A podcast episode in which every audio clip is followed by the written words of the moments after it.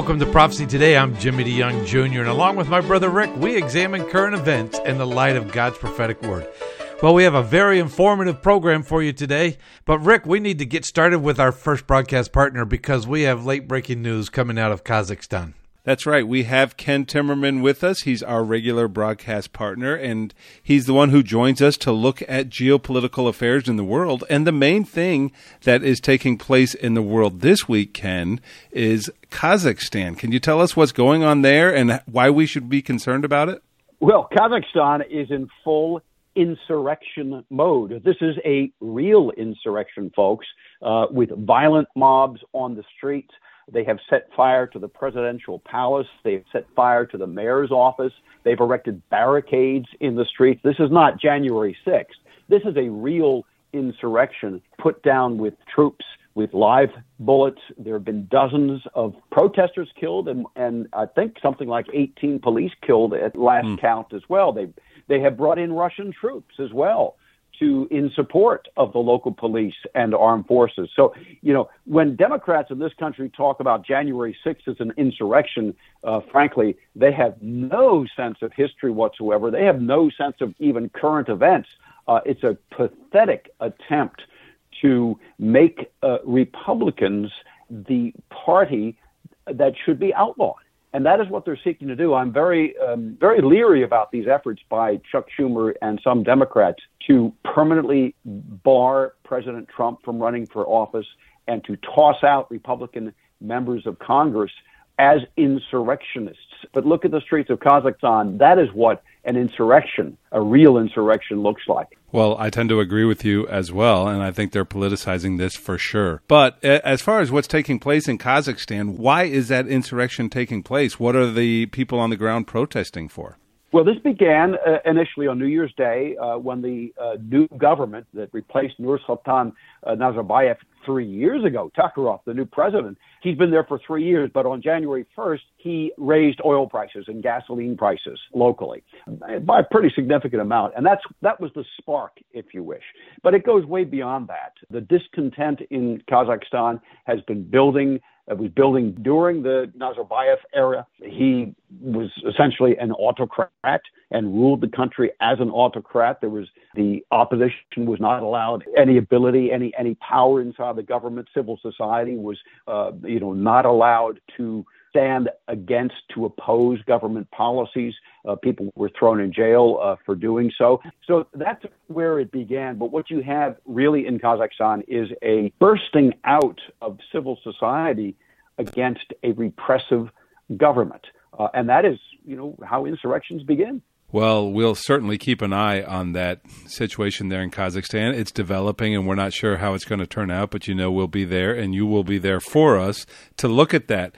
Let's move on and go to the EU. And as you know, France is taking over the EU presidency with Macron uh, announcing an ambitious agenda. Can you tell us what that is going to mean for the European Union? Uh, not an awful lot. This is fluff, and it's an electoral uh, gambit by Macron. He is up for re-election. Let's not forget in April.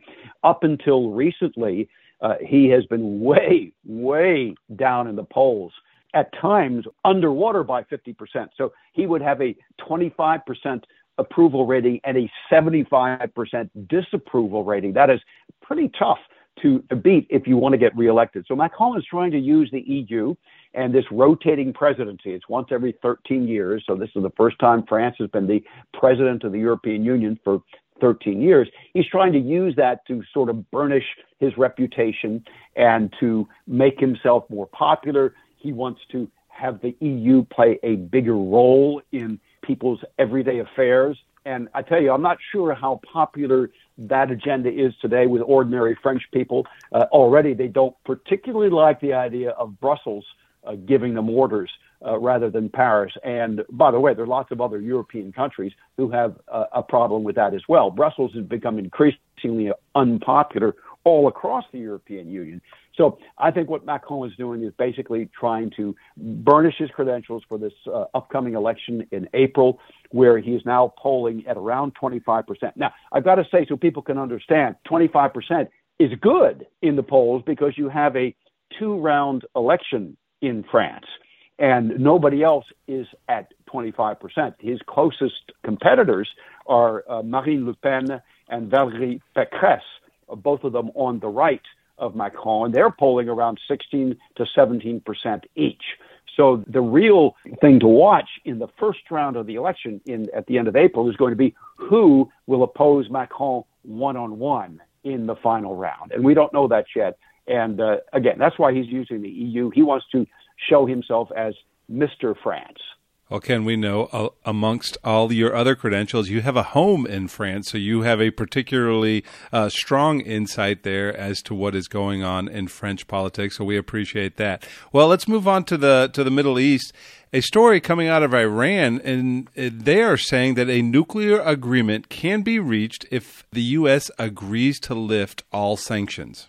Look, this is this is a, uh, a, a wish list from the Iranian regime they are trying to get the European Union in particular, but also Russia and China, to put restrictions on the United States, not just today, but in the future. They're talking about not just lifting U.S. sanctions against Iran, but putting in some kind of restrictive measure. And it's unclear what they're really thinking of here, but some kind of international restrictive measure that would prohibit the United States in the future from ever reimposing sanctions. I mean, that is such a non starter, it's a joke.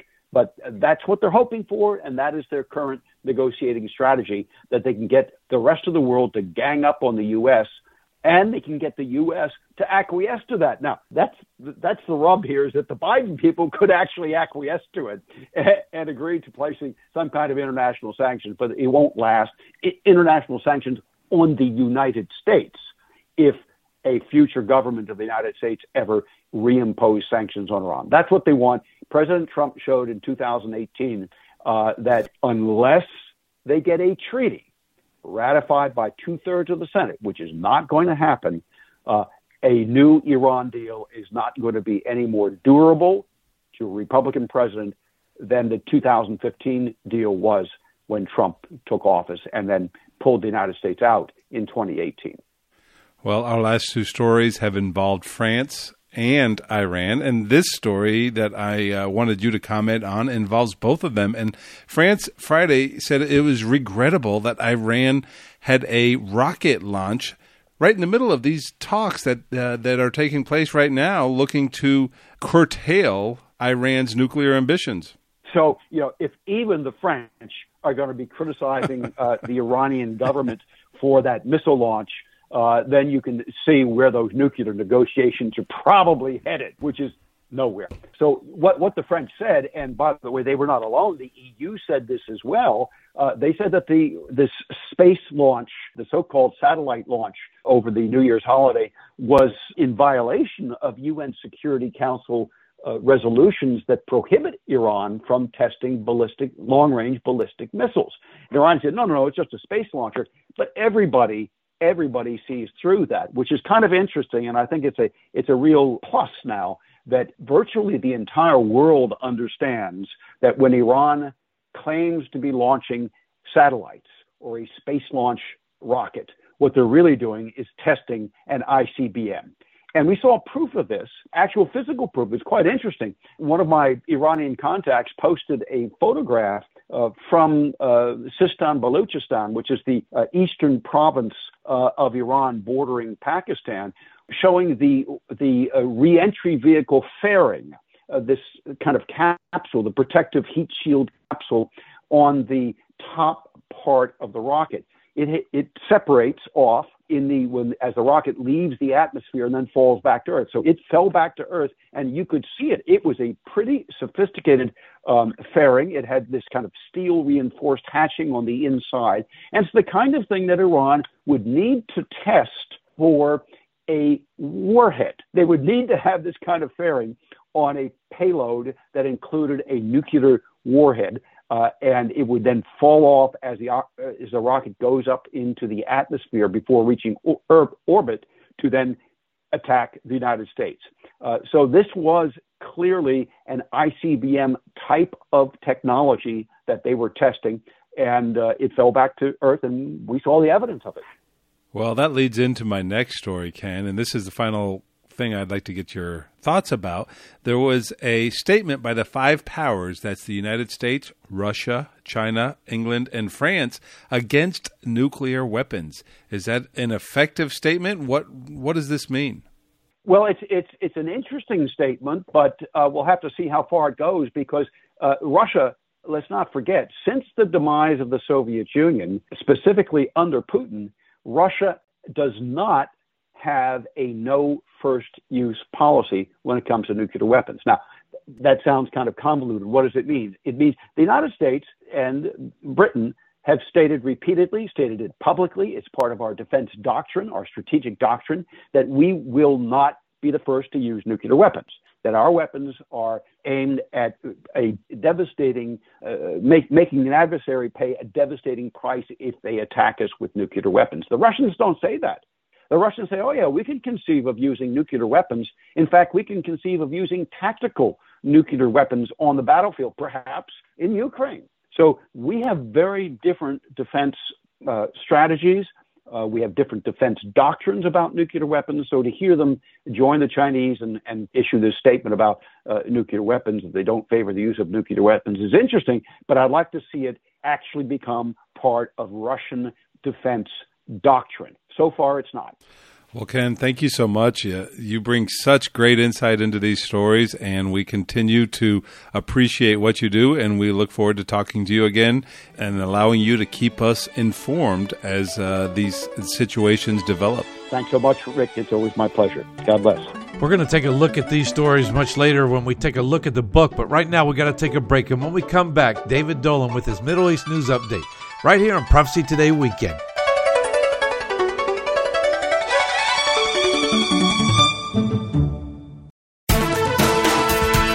I'm Ruth Kramer with Mission Network News. Russian backed security forces arrived in Kazakhstan Thursday to quell massive riots. Protesters burned government buildings and even stormed the busiest airport in the Central Asian country. The unrest began after a sharp hike in fuel prices. Early reports say dozens of people have been killed. Eric Mock with the Slavic Gospel Association says SGA supports churches all across Kazakhstan, so pray the love of these believers would point many to Jesus in a time of crisis. And recent violence in the Democratic Republic of Congo got so bad, Mission Aviation Fellowship had to move bases. MAF was stationed in Nyankunde, but recently the government militia came in to control the local village. MAF's John Cadd says violence broke out. MAF staff and families crouched in their homes for several days, hearing mortars and bullets flying nearby. Now, MAF is operating out of Bunia. Pray for peace in MAF's ongoing gospel ministry in Congo. You're listening to Mission Network News, a service of One Way Ministries. I'm Ruth Kramer. In today's world, a biblical worldview and a proper understanding of biblical prophecy should be a priority. At a time when many false doctrines are entering the church at a frightening pace, we must be able to rightly divide God's Word in order to live a pure and productive life for Him. If you would like an in depth understanding of biblical prophecy, let me challenge you to consider Dr. Jimmy DeYoung's School of Prophets. The School of Prophets is an online study for the layman or student pursuing a master's or doctorate degree. Dr. DeYoung's online study program will allow you to develop a timeline of biblical biblical prophecies of the past as well as future prophecies yet to be fulfilled. Your personal study of God's Word will only be enhanced by Dr. DeYoung's School of Prophets, and your life will be changed as you better understand, like Daniel, where you fit into God's calendar of events. If you're interested in developing a deeper understanding of God's prophetic Word, let me personally invite you to become involved in Dr. Jimmy DeYoung's School of Prophets. Call today at 8 Prophecy 8. That's 877 674 3298. Or visit us at schoolofprophets.org. And we're back here on Prophecy Today with our regularly scheduled feature we like to call the Middle East News Update. And we have Dave Dolan with us as usual. Dave, thank you for joining. Hope you're enjoying the new year of 2022. I'm glad to be with you, Rick, and so far, so good. Well, lots to get at, but I wanted to get your opinion on a story, and we're going to talk with uh, Winky Madad a little bit later on in the program. But first of all, could you tell us a little bit about this story about a minister in the current government calling the quote unquote settlers subhuman? Yes, Rick, this is the main story in the Israeli media the end of this week because of who it is, Yair Golan. Uh, I've met him. He was the Northern Command head uh, up along the Lebanon border uh, when I was up there.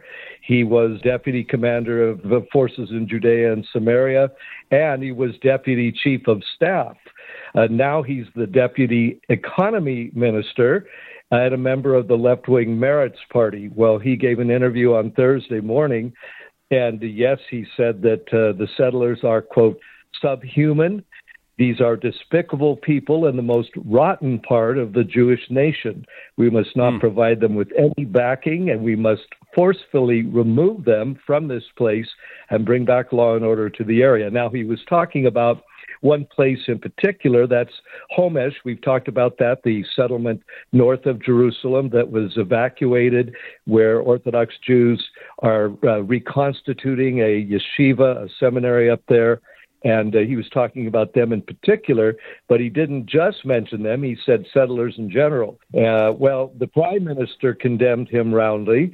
Of course, Prime Minister Bennett is the head of a party that has strong support in Judea and Samaria from these, quote, uh, subhuman people. So he roundly condemned him but he probably won't fire him as the Likud is demanding. And uh, former Prime Minister Netanyahu signed a letter uh, calling on Bennett to fire him immediately. Bennett probably won't do that because, of course, he needs the Meretz Party in his coalition, and they support what he's saying even more. So it's created quite a firestorm, and uh, we'll have to see where that goes.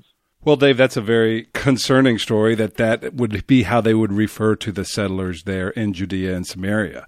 I have a couple other stories that I'd like to get your opinions on, Dave. And the first one is that Palestinian officials are saying that there's going to be fallout if the U.S. does not open up the consulate there in Jerusalem. Well, yes, Rick, this comes after increasing reports that the Biden administration has decided to shelve those plans for now to reopen a consulate in Jerusalem aimed at the Palestinians, basically giving them a separate embassy, as it were.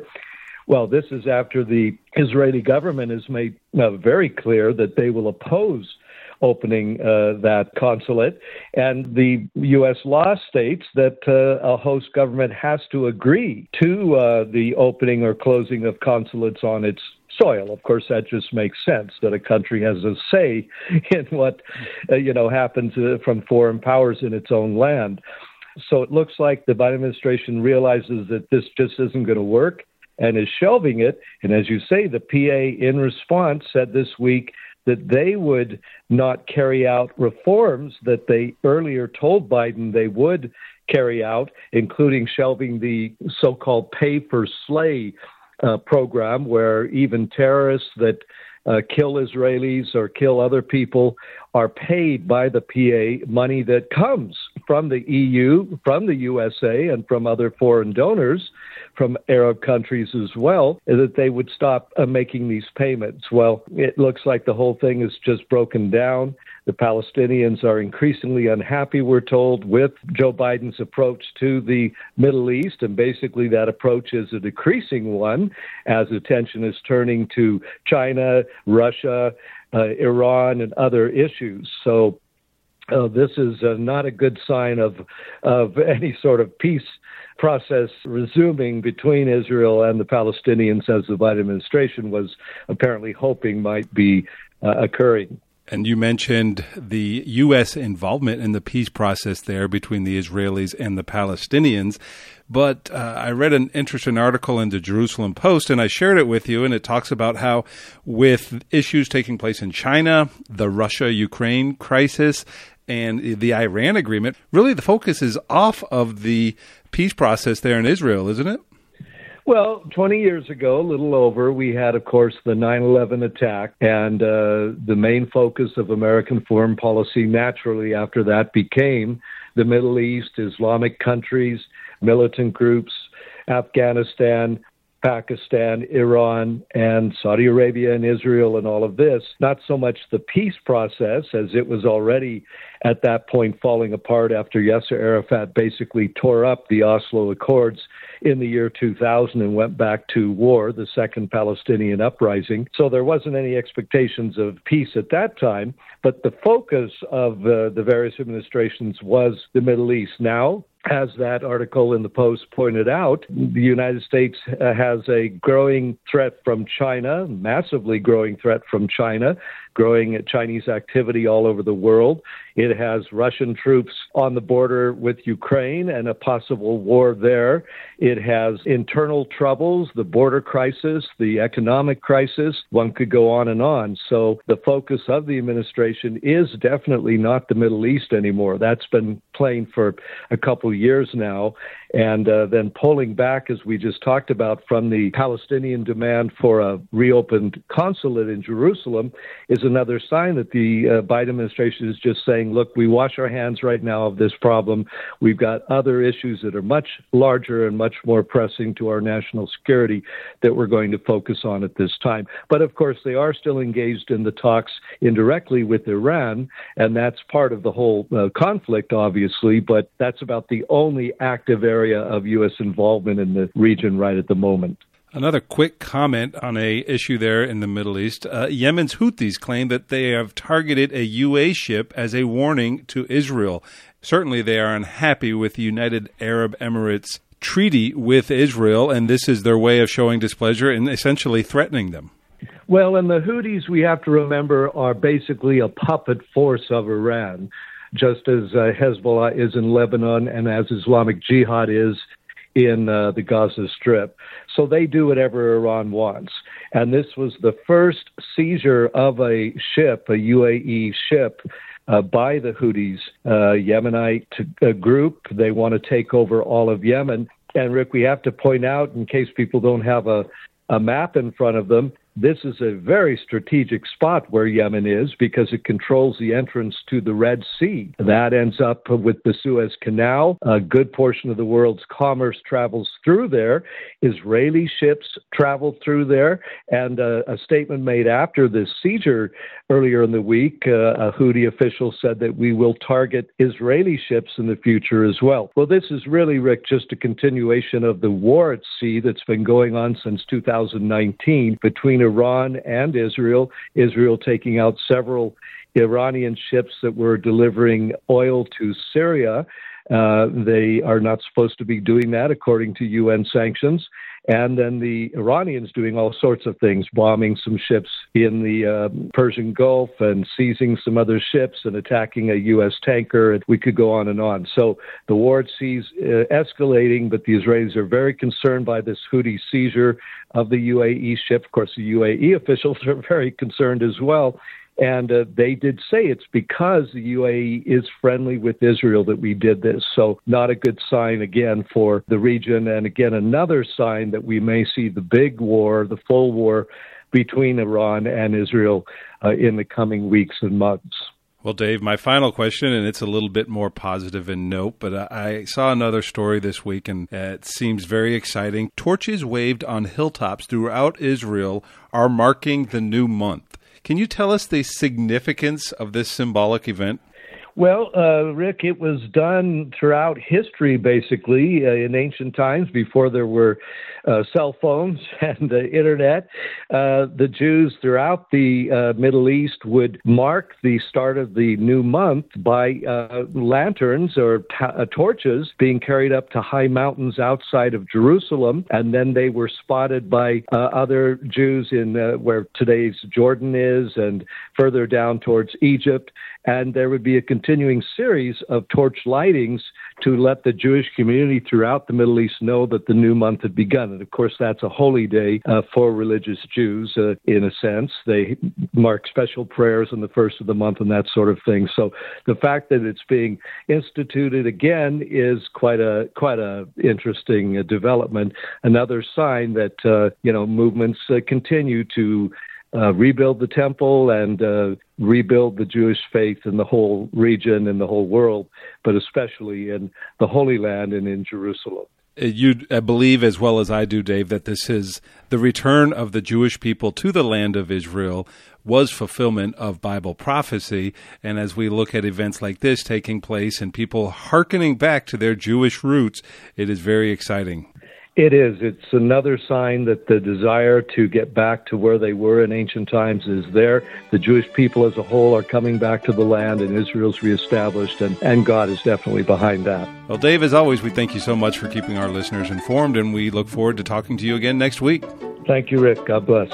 We're going to take a break right here on Prophecy Today, and when we come back, we're going to talk to Winky Madad. Stay tuned to Prophecy Today Radio. Have you ever wanted to know more about God's plan for the future? Have you ever tried to understand prophetic passages in God's Word, like, say, the book of Revelation, and been frustrated at not being able to figure it out?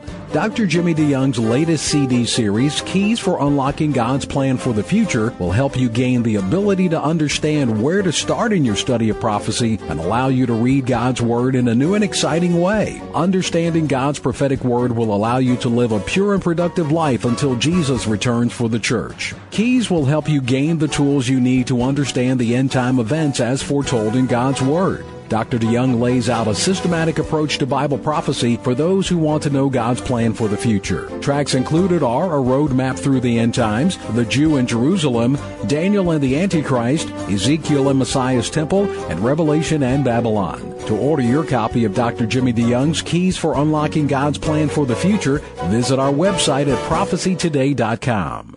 Welcome back to Prophecy Today. I'm Jimmy DeYoung Jr. along with my brother Rick. We are examining current events in the light of God's prophetic word. Well, this next half hour, we'll be talking about China.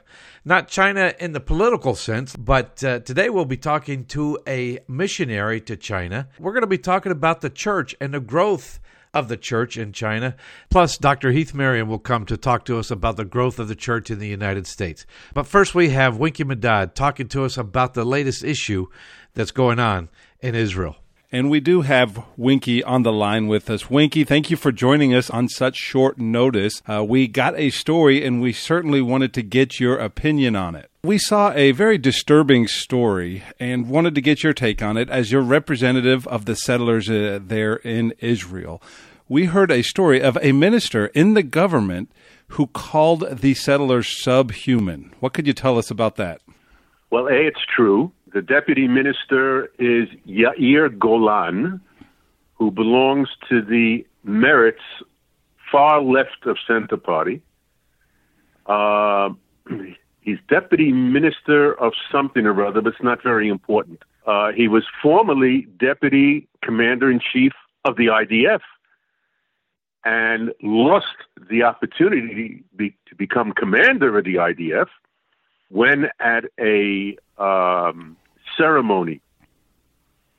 Uh, if I'm not mistaken, it was uh, on the eve of Holocaust Day, but I might be mistaken. But it, that really doesn't make a difference. The content was that he said that they, I identify processes that are happening here in Israel that remind me of what happened in another country in the 1930s.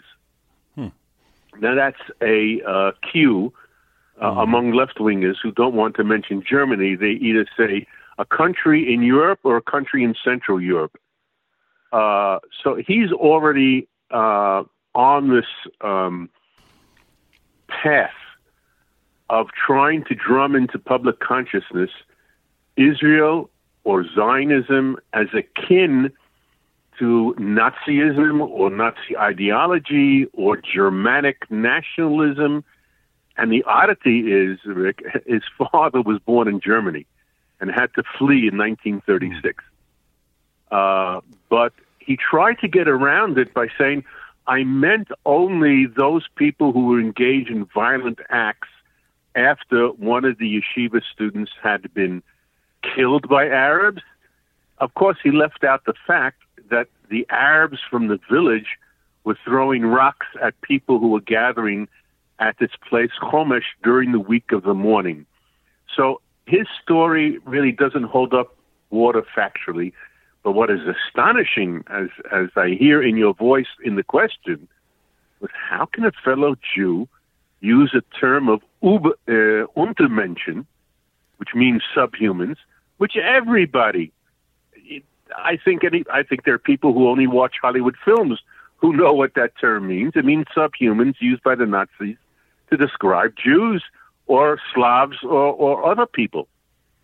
And the uh, public discourse, especially from the left, has always been ignored because they were thought to be the moral people, the people championing the rights of the downtrodden, and therefore they could get away with a lot of things that so-called right wingers couldn't get away with. Well, I can tell you as I'm speaking with you uh, that the uh, the furor here in Israel is is quite uh, uh, all over the place. Twitter, Facebook, on the television. Naftali Bennett uh, uh, berated him. Uh, the Likud is calling for his resignation or is being uh, kicked off as a, as a deputy minister, uh, and we're in the midst of it here. Well, what does this mean? And and I guess I'm encouraged by the fact that this has uh, received wide range condemnation. But what does this mean? And just just quickly, if you could, how are the settlers viewed on a national level? Uh, if something like this was can be said, how how how does the body politic there in Israel view the settlers? Well, once again, we have the the body politic of Israel majority is what we call either nationalist right wing or traditional. Unfortunately, and when it comes to voting, uh, sometimes they lose their head. And, to, and uh, for example, the, the, party that Bennett heads, Yamina, uh, got uh, six or seven seats in the Knesset, and now he's run away with them and, and formed a government with, with the left wing and the Arabs. Uh, but uh, the image of those who who reside and I call resettling Judea and Samaria, is very high.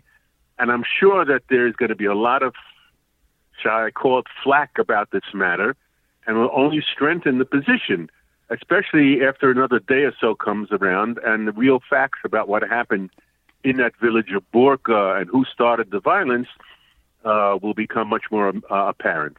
Well, Winky, thank you for um, being called into service on your uh, time off here. We weren't going to call you this week, but it's such an important story. And you, as like I said, what the world would call a settler, we call a resident of Israel and Judea and Samaria. We thank you for taking your time to weigh in on this subject. Rick, thanks very much for calling on me, and uh, I'm here for you. And I hope our listeners are encouraged about the information and the facts and the perspective that you and I provide for them. Winky Medad, reporting to us from Israel. Well, here on Prophecy Today weekend, we examine current events in the light of God's prophetic word. And we keep an eye on what's happening around the world. That's called geopolitics. We're watching politically what's happening, and that's what Ken and Dave Dolan uh, Winky Medad, Colonel Bob Maginnis. That's what these gentlemen do as they are uh, focusing on certain aspects of the world. Uh, we focus on the European Union. We focus on uh, what Russia's doing, what China's doing, what Iran, Israel, the Middle East, uh, even what we do here in the United States. Uh, one of the things that was brought to my attention, and I, I'm, I'm I can only attribute it to the Lord working this out. is I got a call from a gentleman, and uh, for purposes of this interview, his name is Chris. That happens to be his first name, but that's all I can give you because today we're going to be talking about China. Now, I know that Ken Timmerman focuses on China, the political aspect of what China is doing, and China's beef with the United States and China's beef really with the world and wanting to become the hegemonic leader of the world. Uh, Colonel Bob Maginnis has given us a lot of insight because he is a China watcher. Uh, my father, Dr. Jimmy DeYoung, he was a China watcher. He loved to, and China plays a very important part in the future in Bible prophecy. We realize that it's one of the kings out of the east in Revelation chapter 16 that makes its way towards Israel. But today, I want to focus on another part of China. And Chris, our guest today, is going to come in and talk to us because Chris happened to be a missionary in China before COVID hit. Now, Chris, welcome to the program today. Well, thank you very much, Brother Jimmy. Hey, it's good to have you here with us. We all look at the political aspect of China, but tell us about the church or the believers in China. Well, I can really only speak of the little niche that wherein I worked, but I'm I'm happy to to share uh, about what I experienced for about 16 years. We were there for 16 years, and we worked. My wife and I, and we took our five children there. Mm. Um, we worked with the English-speaking middle-class Chinese. We were working with those who were looking west, who uh, liked Westerners, especially Americans, and uh, they wanted to meet folks like us, my, myself and my wife, because they had been, you know, learning English all their lives, just Mm-hmm. about, and um, but they didn't ever get a chance to practice with a real Westerner, and so it was really easy to to meet them. The middle class folks who uh, were pretty well educated, and so they wanted to meet people like myself and practice their English, and then find out what makes what makes us tick. Why were we there when everyone around them was trying to leave and go to the West? Why Right. did we come? And most of them thought maybe it's because I, I was a failure over here, over here in America, and uh, or I was running from the law, or uh, I was I was CIA, one of those three. Right. Um, but, but at any rate, um, we we worked with those those kind of folk, and I tell you, uh, you know, people are people. Uh, there are people who want answers to life, and you know, why are we here? Where do we come from? Where are we going? And we work with them, and we what made us tick was the Lord Jesus Christ. Amen. And Amen. we shared Him wherever we could, whenever we could. And I'm telling you, when you stand on the promises of God, which are that He wants everybody to be saved. That's First Timothy chapter two, verse four. God wants everyone to be saved and to come under the knowledge of the truth. And so we just shared, and I tell you, God worked and moved and, and prepared things. Lots of people got saved, and, and we baptized them. We taught them to observe all things whatsoever the Lord Jesus commanded. And then we prayed, prayed, prayed for God to raise up a, a, a faithful man who would be able to teach others also, like Second Timothy 2 2 says. And then we just trusted God, and he, he, he worked in the Chinese hearts to open up and begin house churches. And it was beautiful. Wow, wow. So, a, a missionary in China for 16 years. You went there, you took your family there, you made that decision to go. And it, Yeah. so, as we look at, and, you know, certainly the news always portrays the, you know, the president of China, President Xi, and uh, trying to overthrow America and, and become the leader of the world. But really, the Chinese people are reaching out and they are just like us. They want to know, uh, they're interested in finding out about, you know, salvation and eternal life and, and things about God, correct? Amen. They are, but I tell you, they they carry a heavy uh, ball and chain on their leg because of their culture. Yeah. Their culture is it just pushes evolution. It pu- pushes the Big Bang theory, and it it it pushes the material versus anything spiritual. And I'm telling you, it it was the biggest obstacle in China was to help people p- to believe that God existed. If if they could come to believe that God exists, almost every one of them got saved because it wasn't hard for them to believe that God had a son who loved them. But the the, the, the challenge was to help them get over the cultural impediments of of, of materialism and uh, evolution and Darwinism. I mean Darwinism and, and the Big Bang, especially among the, the educated. Sure, they had to know that there was a God that created all of this, and that's uh, that's very important. As you are, and again, now quickly, tell me about how you came to know the Lord, and then how you made that decision to go to China as a, as a missionary. Well, you know, I, I, I got saved later. I was 30 years old, and after after 30 years of feeling like I was underwater, submerged underwater, I picked up the Bible for the first time in my life at the age of 30, and I read about the Lord Jesus. Hmm. And I found what I'd been looking for for 30 years. I was like a man underwater, and I popped out of the water, and I got my lungs full of oxygen that day when I met the Lord Jesus. Amen. And I tell you, nobody, nobody, nothing could convince me otherwise. I mean, you get oxygen, you know you get oxygen. Amen. You've gotten oxygen. and and then and then my ten years later, God called me to go to China, and I, He made it that as clear as when He saved me. And uh, the, the only question I had was my dear wife, who had a great career, uh, making lots of money. She was a senior manager at a major, major corporation, Lockheed Martin. And, and, and, and for her to go to follow the Lord and me, take our five kids and go to China, she had to give all that up. And Brother Jimmy, she did not even flinch when I revealed to her what God had done in my heart my mind. And she left with me, and, and the Chinese love her more than me.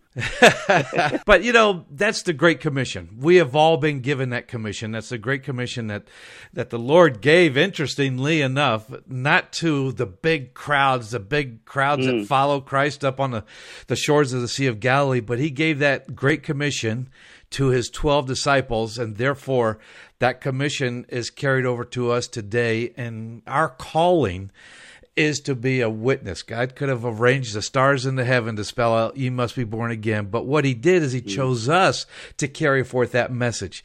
And you're a testimony to that. And I wanted people to hear that. Now, uh, what can we pray for you, Chris, and, and as you are continuing this ministry of teaching although you're not allowed to travel there right now and you're not there, you're here in the States, but you're still teaching. But what can we pray for your ministry as you are teaching uh, the Chinese about the Lord Savior Jesus Christ?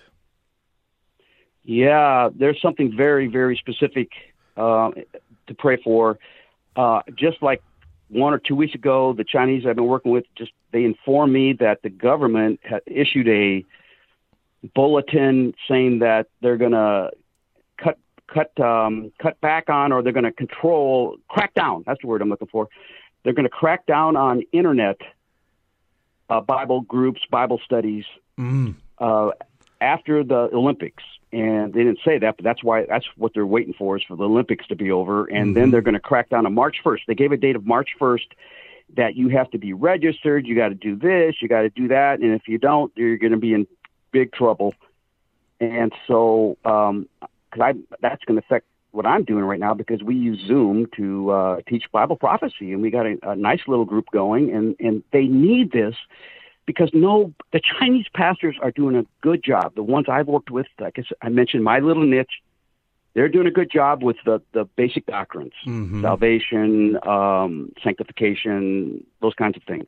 But they're weak on eschatology and prophecy, especially because they don't. The government limits their ability to to to have news like mm. we have, right? To see what's going on with the with uh, you know the Econ- World Economic Forum and the Build Back Better and the all, uh, the global reset and what's going on at the Vatican and all these other things. They don't get that. They, they, they that's just doesn't happen.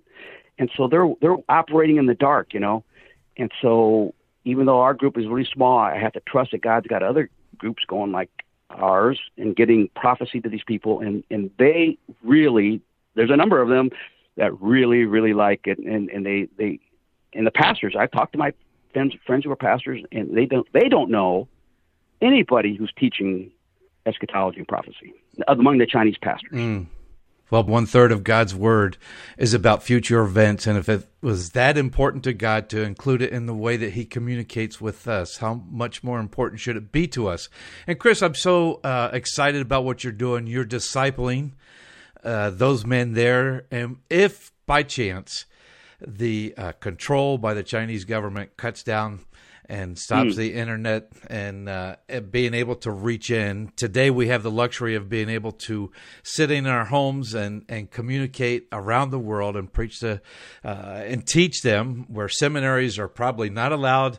Uh, a lot of these pastors are still learning, but they are doing and that's the important thing. And we mm-hmm. want to continue to pray for that. And we want to pray for you. Chris, why don't you just lead us in a quick prayer uh, about this and, uh, and, and uh, for our folks today that are listening about this problem that's coming up in the future? All righty. All righty. Well, dear Lord, I thank you for this opportunity to lift up this need for people with internet ministries with mainland Chinese that are being threatened right now by the Chinese government.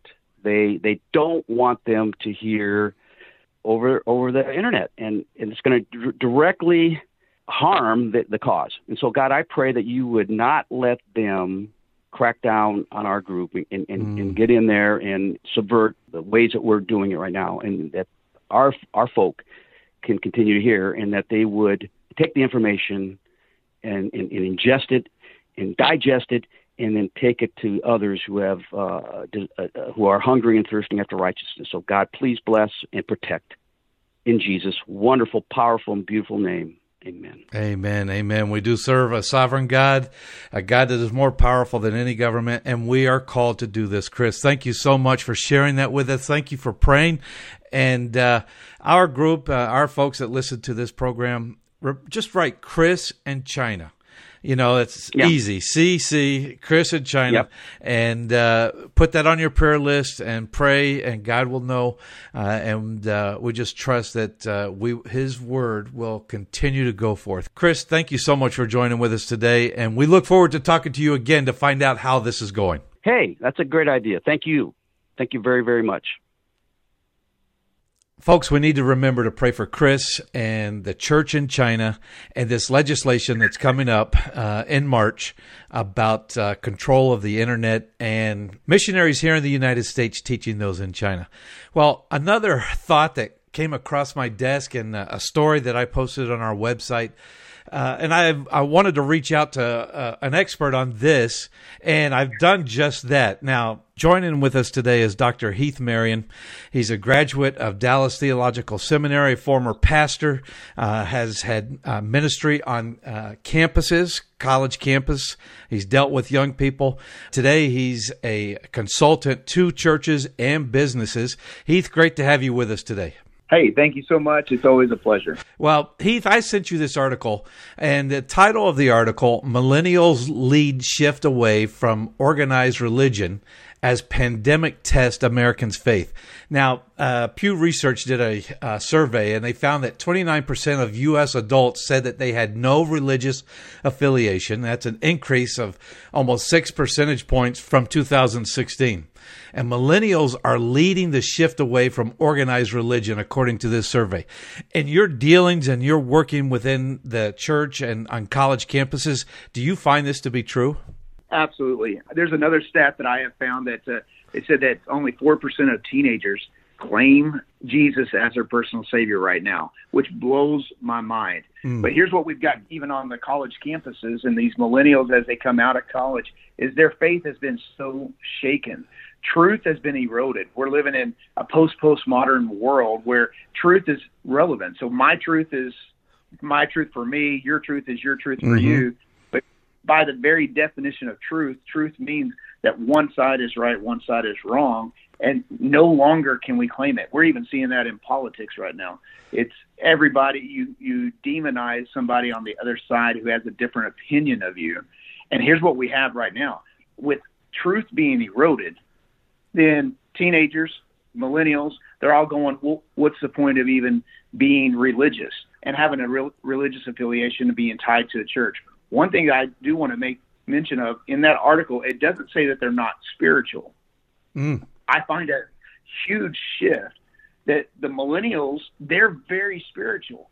They're wanting to talk about spiritual things and they're going to tie in this idea of being spiritual and I mean, if you go back even 20 years ago, we had Oprah Winfrey talking about it, right? If you remember that, mm-hmm. she talked a lot about being spiritual. But now you have this huge movement where people are using personal coaches now. People are getting involved with a wide variety of needing help on themselves, and they're still talking spiritual talk, but it's now void of the Bible, but they might be using the same words. Isn't that interesting? That's very interesting. And I think it's indicative of the end times because although they're walking away from the church and there's a shift from that, but like you said, they are looking for something spiritually, which really sets up for uh, when you create that vacuum that sets up for anything spiritual. And sometimes what we think is spiritual would be from God. Sometimes some of the spiritual that they're looking for can be from other religious sources, and uh,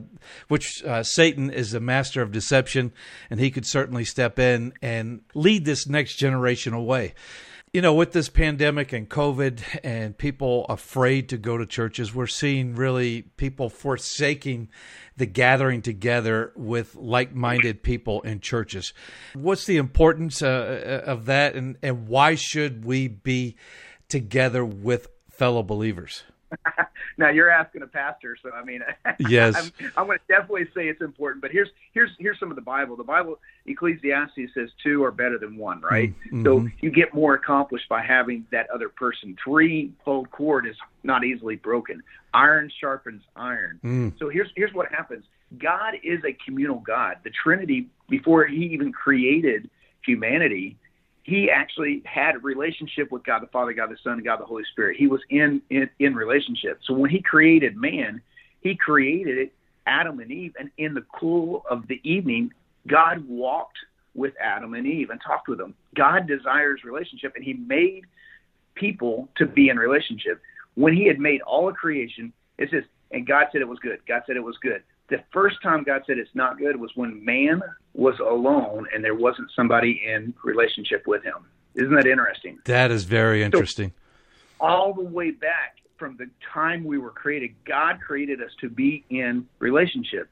So our faith grows by the hearing of the word, but it also grows by the sharpening. When I have a friend who steps into my life like you and they will say, Hey, Heath, how are you living this out? And you can actually call me out or show me my blind spots. We all have blind spots. And that's the biggest issue is that if you have a blind spot, by definition, you don't even know what it is. You need an outside source to help talk to you about it.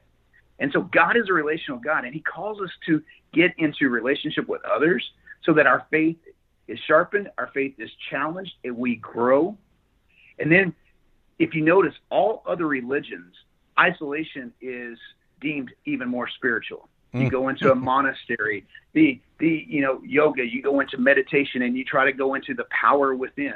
Well, the real power within is the Holy Spirit inside you, where you're interacting with. And what we're called to do is be in relationship with the Holy Spirit, Jesus, God, and then now as we interact with the Word, it's going to be played out. My faith has to have the works where I'm interacting with people. You see, when I can't have patience until I'm put into a situation where I need patience. Mm. And it's God is going to put us into a relationship where people are going to challenge us and cause us to have to either not get angry, right? To actually show love, to show peace. It's easy to show love to people who love us, but why would God want us to be in the world? He wants us to be in relationships so that it causes us to really live out and have the fruit of the Spirit. So it's not forsaking each other.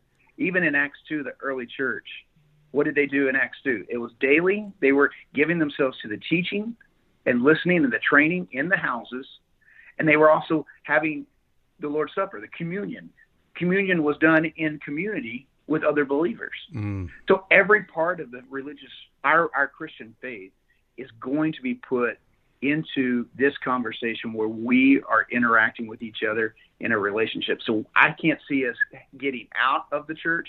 I think the church can be reshaped. I think it could be totally look different, but the message doesn't change. Wow, wow. Well, Dr. Heath Marion, we're going to have to have you back to talk more about this and other subjects that are confronting the body of Christ today. And uh, I sure do thank you. And in the times in which we're living, we really do need to bond together uh, as a group. Uh, iron sharpens iron. Um, we can grow stronger together. And let's not let fear guide us. Let's let the love of the Holy Spirit, the love of God come into us. And uh, we continue to gather together to grow stronger during these times. Dr. Heath Marion, thank you so much, and uh, we'll join with you again in the future. Thank you, and blessings, my friends. Have a great day. Well, we have to take a break, and when we come back, the Legacy series with Dr. Jimmy DeYoung. And this week, we'll continue in the book of Daniel, and we'll be talking about that fifth personality in Daniel chapter 11. That's all ahead right here on Prophecy Today Weekend.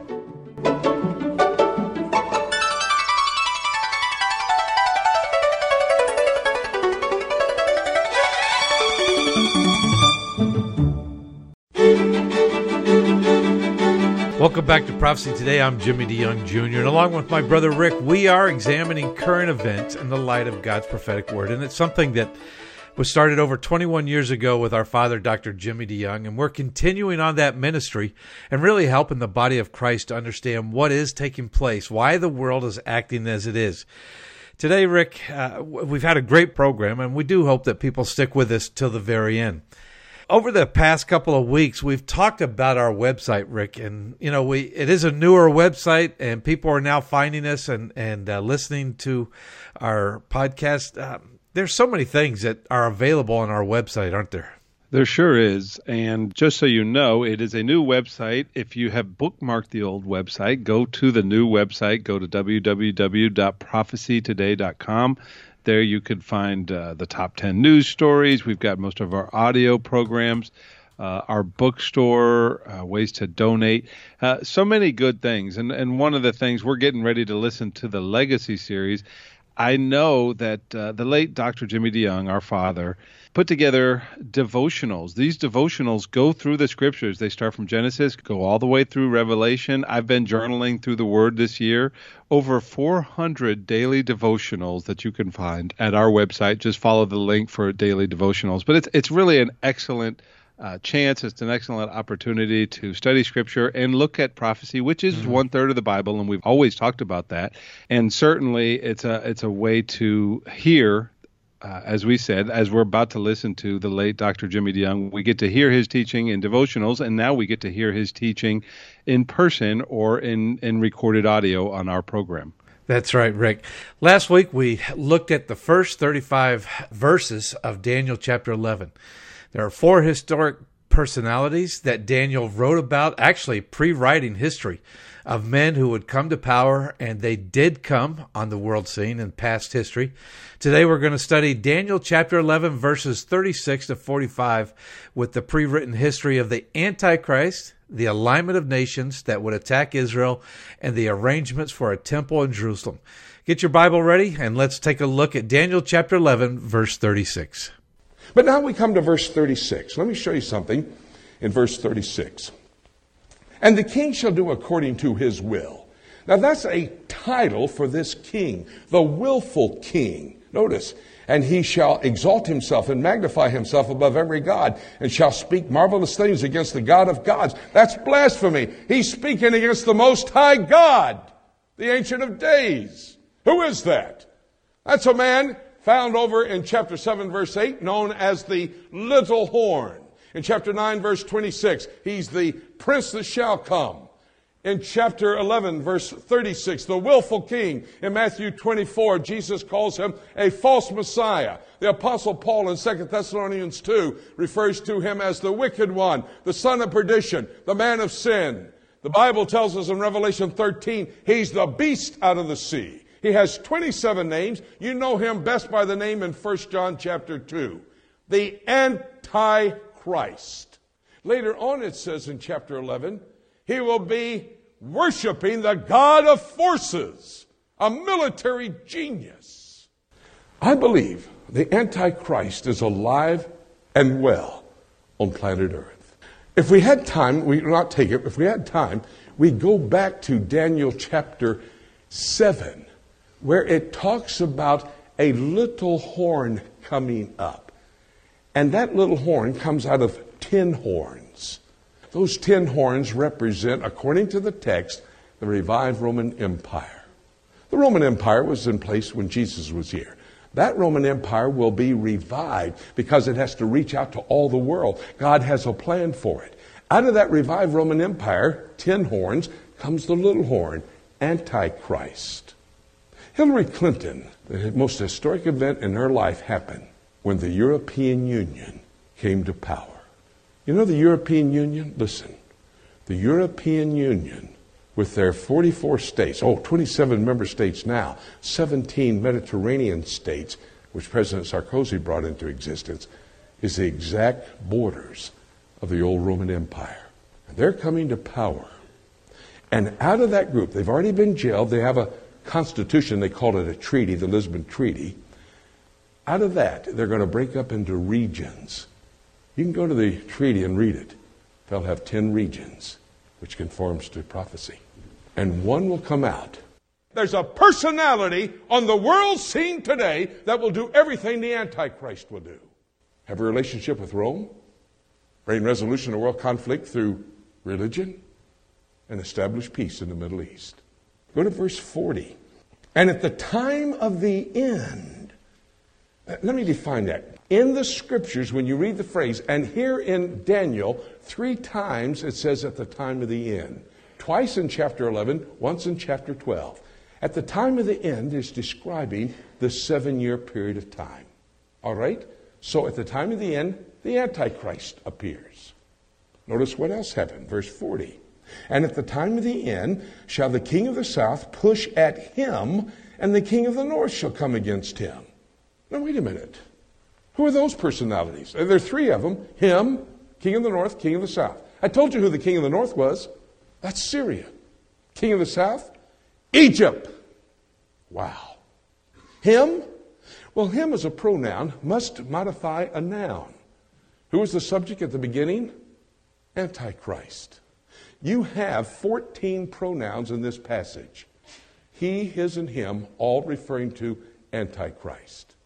When will the Antichrist be under attack from Syria and Egypt? What does the Antichrist do at the beginning of the tribulation period? Brings peace to the Middle East.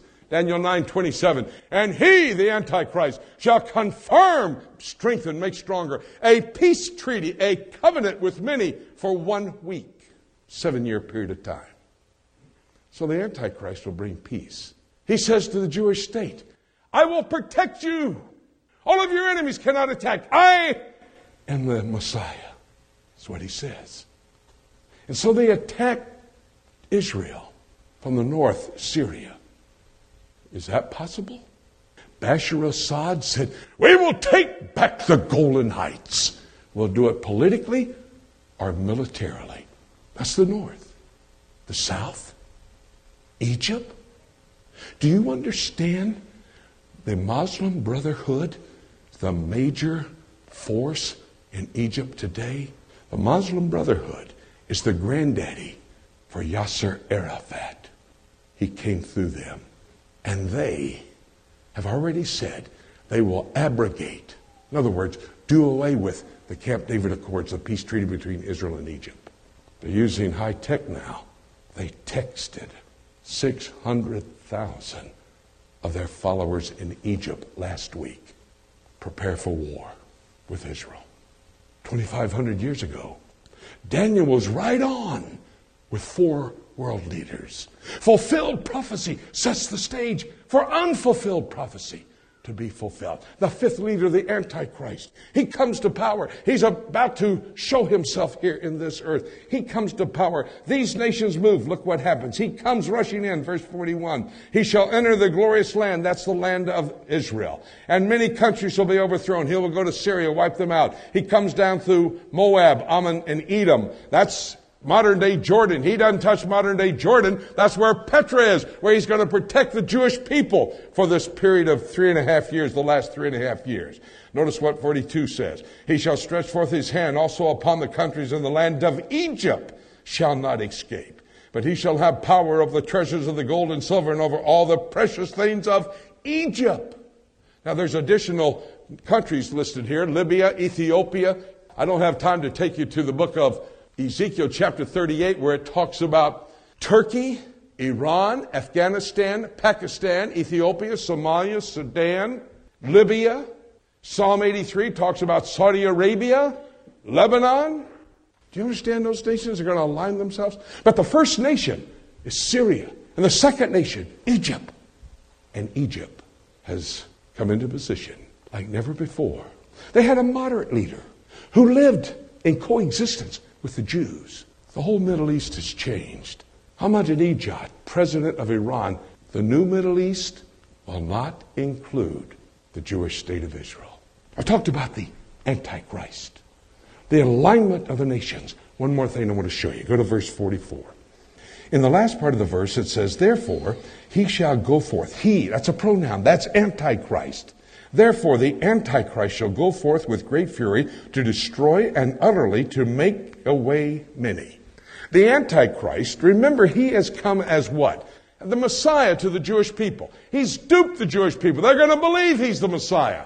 The reason they lay down their weapons is because they think peace has come. The Antichrist establishes the peace. We're okay. We don't need to fight anymore. And that's when these nations attack. And this Antichrist when all these nations are attacking, he wiped out Syria. He wipes out Egypt. He comes to play the game of, look what I'm doing. I'm protecting you. While at the same time, listen, God out of heaven, Ezekiel 38, verses 18 through 39, 6, sends hellfire and brimstone out of heaven and destroys, look, the Islamic world. Because every nation I mention is in the Islamic world. Then look what happens in verse 45. And he, that's the Antichrist, shall plant the tabernacle of his palace between the seas in the glorious holy mountain. Let's let my hand be the state of Israel. Right in the middle of my, my hand, right here, palm of my hand, is going to be Jerusalem. To the north in Israel, you have the Sea of Galilee. To the south, you have the Red Sea. To the east, you have the Dead Sea. To the west, you have the Mediterranean Sea.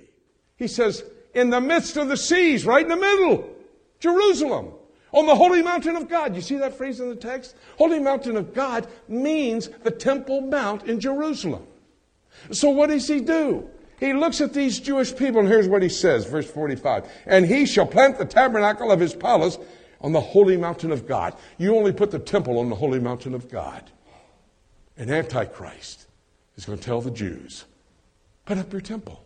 The Jews for 2,000 years, every single day, three times a day, go to pray for the temple to be in Jerusalem. All the preparations are made. The Bible confirms it. In Daniel 9 27, there will be a temple at the midway point of the tribulation. Jesus confirms that Matthew 24 15, the Olivet Discourse. When you see the abomination in the temple in Jerusalem. 2 Thessalonians 2 4. The Antichrist walks into the temple and sits down to be God at the midway point of the seven years. Revelation 11.1. 1. Hey, John, measure the spot for the temple. There's no temple now in Jerusalem. Where those first two temples stood is a gold domed building. But may I tell you this? 28,000 men for the last 10 years have been studying the priestly duties. They're ready to operate the temple. They have every implement. The simple little implement of the Mizrach, a pitcher shaped item where they put the sacrificial blood. They're made out of pure gold and pure silver, 4,000 of them.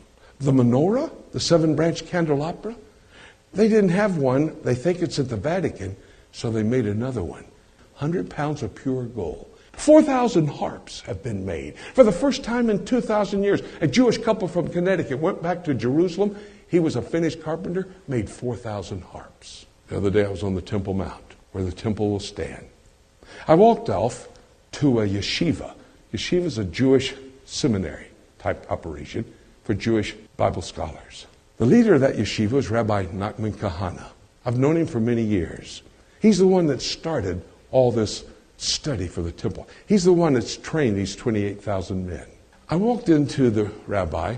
I said, Rabbi, I heard that four years ago the Sanhedrin were reformed. You know what the Sanhedrin is? 70 wise Jewish scholars. They're the ones that elect the high priest, they're the ones that administrate the temple. I said, I heard that is true. Is that the case, Rabbi? He said, It's the case. I'm the president of the Sanhedrin. I said, Rabbi, I heard all the priestly garments have been made. He said, My garment is hanging in my closet right now, ready for me to put on. Do you remember what I said? Antichrist, alive and well on the earth. An alignment of nations ready to go against Israel. Egypt, more prepared than ever. And a temple about to go up on the Temple Mount. There's only one thing that must happen before the Antichrist appears. The nations align themselves against Israel, and the arrangements of the temple are fulfilled. Only one thing before that takes place. That one thing is the rapture of the church. Well, we're going to take a break, and when we come back, a look at the book with Rick and I, right here on Prophecy Today Weekend. I'm Ruth Kramer with Mission Network News. Russian backed security forces arrived in Kazakhstan Thursday to quell massive riots. Protesters burned government buildings and even stormed the busiest airport in the Central Asian country. The unrest began after a sharp hike in fuel prices. Early reports say dozens of people have been killed. Eric Mock with the Slavic Gospel Association says SGA supports churches all across Kazakhstan, so pray the love of these believers would point many to Jesus in a time of crisis. And recent violence in the Democratic Republic of Congo got so bad, Mission Aviation Fellowship had to move bases. MAF was stationed in Nyankunde, but recently the government militia came in to control the local village. MAF's John Cadd says violence broke out. MAF staff and families crouched in their homes for several days, hearing mortars and bullets flying nearby. Now, MAF is operating out of Bunia. Pray for peace in MAF's ongoing gospel ministry in Congo. You're listening to Mission Network News, a service of One Way Ministries. I'm Ruth Kramer. Just how close are we to the rapture of the church? Do events taking place in the Middle East and around the world have prophetic significance? In his latest book, Sound the Trumpets, Jimmy DeYoung examines these questions and explains just how near the rapture of the church could possibly be. By comparing four trends from prophetic scripture to current events taking place in the world today, Jimmy shows that the stage is set. Every actor is in place, and the curtain is about to go up on the end time scenario set forth in the scriptures. Sound the Trumpets is a must read for every serious student of Bible prophecy. To order your copy of Jimmy DeYoung's new book, Sound the Trumpets, for only $15, call us today at 8 Prophecy 8. That's 877-674-3298. Or visit us on the World Wide Web at prophecytoday.com. Call today and make sure to get your copy of Sound the Trumpets. Welcome back to Prophecy Today. This is our last segment of our program, and it's the segment where we take a look at the stories. We kind of go back over, Rick, and we we really examine, as we say throughout the whole program, we examine the current events as they're happening. I really like the information that was given, that's given every weekend, and you know the things that we're doing, the the broadcast partners that we have they really do give us an insight. And I've gotten so many emails from people that say, you know, you guys present a look at the news that no other news site or the media in the United States, at least, are presenting. So I really do think that we put out a very good program for people to understand what's taking place and what's happening in our world today. I agree. And typically it starts with our good friend Ken Timmerman, and he's got such a unique perspective and he's been helping us to follow along with what's been taking place in Iran, what's been going on with these nuclear uh, agreement talks with the United mm. States and Iran. And this is all basically setting the stage for what's going to take place in the end times. It sure is. You know, I was looking the other day. Today, Rick, there are over 150,000 rockets that are aimed towards Israel. Different sites. We've looked at that in the past couple of weeks. The the different sites on the map that they have these rockets aimed to. Of course, we understand from Ezekiel 38 there will be a final conflict. That arrangement of nations with Russia leading the way. I believe it's Vladimir Putin, who is that personality of Gog in Ezekiel 38. And as he is getting involved not only in Ukraine, and uh, which really he could use, as Ken said, smaller nuclear warheads in that conflict, but now he's getting involved in Kazakhstan, uh, sending soldiers there. We're just seeing uh, a lot of the these nations that are talked about in Bible prophecy that are coming together. Our next guest was, as usual, Dave Dolan, and he gave us the Middle East news update. And the lead couple of stories that we had on there were talking about the relationship between the Israelis and the Palestinians. And the fact that the, the Palestinian leadership right now is trying to essentially blackmail America to reopen a consulate because they have a desire to retain a foothold in the city of Jerusalem. And it just reminds me of the fact that the relationship between the Palestinian people and the Jewish people has a past. There's certainly a present relationship, as we talked about today, and there's also a prophetic future relationship that's going to take place between these two entities, is there not? There is, and uh, that goes all the way back to Jacob and Esau, those twin brothers. And of course, Esau is the past descendant of the Palestinians of today. And we've traced that. In fact, there's a great series that you can get that we shot on location in Jordan and the city of Petra about Esau and the Palestinians and tracing that lineage from Esau to all the way through to the Palestinians of today. And of course, that prophecy of this conflict between Jacob and Esau will be settled at the end of the tribulation period. But they are presenting a problem. They have uh, presented a problem over the last year. Uh, they continue to present a problem uh, using the Temple Mount as the center of their struggle. Uh, I, I, think uh, you and I were talking earlier, Rick. As you have watched this, you've seen so many things can be happening in the Arab world. So many things can. Uh, there could be uh, uh, starvation. There could be wars go, taking place, conflicts taking place. But really, uh, it seems like they have this big issue with the Jewish people and uh, the state of Israel today. So you know, watching this, we know that it will come to. Uh, uh, a determination on those descendants of Esau. The little book of Obadiah talks about it, where this group of people are one of the two people that will be as if they never were, according to the book of Obadiah. Uh, along those same lines, we talked to Winky and Dave a little bit about this same subject, but the animosity for the uh, quote unquote settlers that are in what we would call Judea and Samaria. Maybe the world calls it the West Bank region, but we would call it Judea and Samaria. Uh, the animosity that's there, e- even the Israeli, some secular Israeli politicians calling them subhuman. Mm. You know, there is going to be a conflict. Ezekiel 37 talks about it. That's that vision of the two sticks that are that Ezekiel was told to put into his hands. And I do believe that that's what we're seeing the beginning of. We have talked to the men that have been involved in writing a new constitution for a second Jewish state. And I believe the second Jewish state will be a religious Jewish state against the secular. And this is just adding fuel to that fire with this comment uh, from this minister of government that said that the religious Jews, the settlers, which uh, a large portion of those settlers are religious, are subhuman. So, yes, I thought that was a very important story for today. It was also exciting to have uh, a slightly different couple of guests. Yes, both of these stories. Uh, people today using modern technology to be able to communicate and still carry forth the gospel. Of course, we're going to keep in prayer with the the believers in China and those in America. I know that Chris is just one, but there are probably many that are using uh, the internet to communicate, to teach the gospel, to teach uh, eschatology, to teach systematic theology, things like that. And uh, we will continue to pray for that situation. But then Heath Marion talking about uh, millennials, uh, that next generation, should the Lord tarry, that's going to carry on the gospel, that will carry the message to the world. And as I mentioned, God could have arranged the stars in the sky to spell out you must be born again. But he chose you and I, Rick, and those that are listening, that we are to be about uh, our task of carrying forth the message.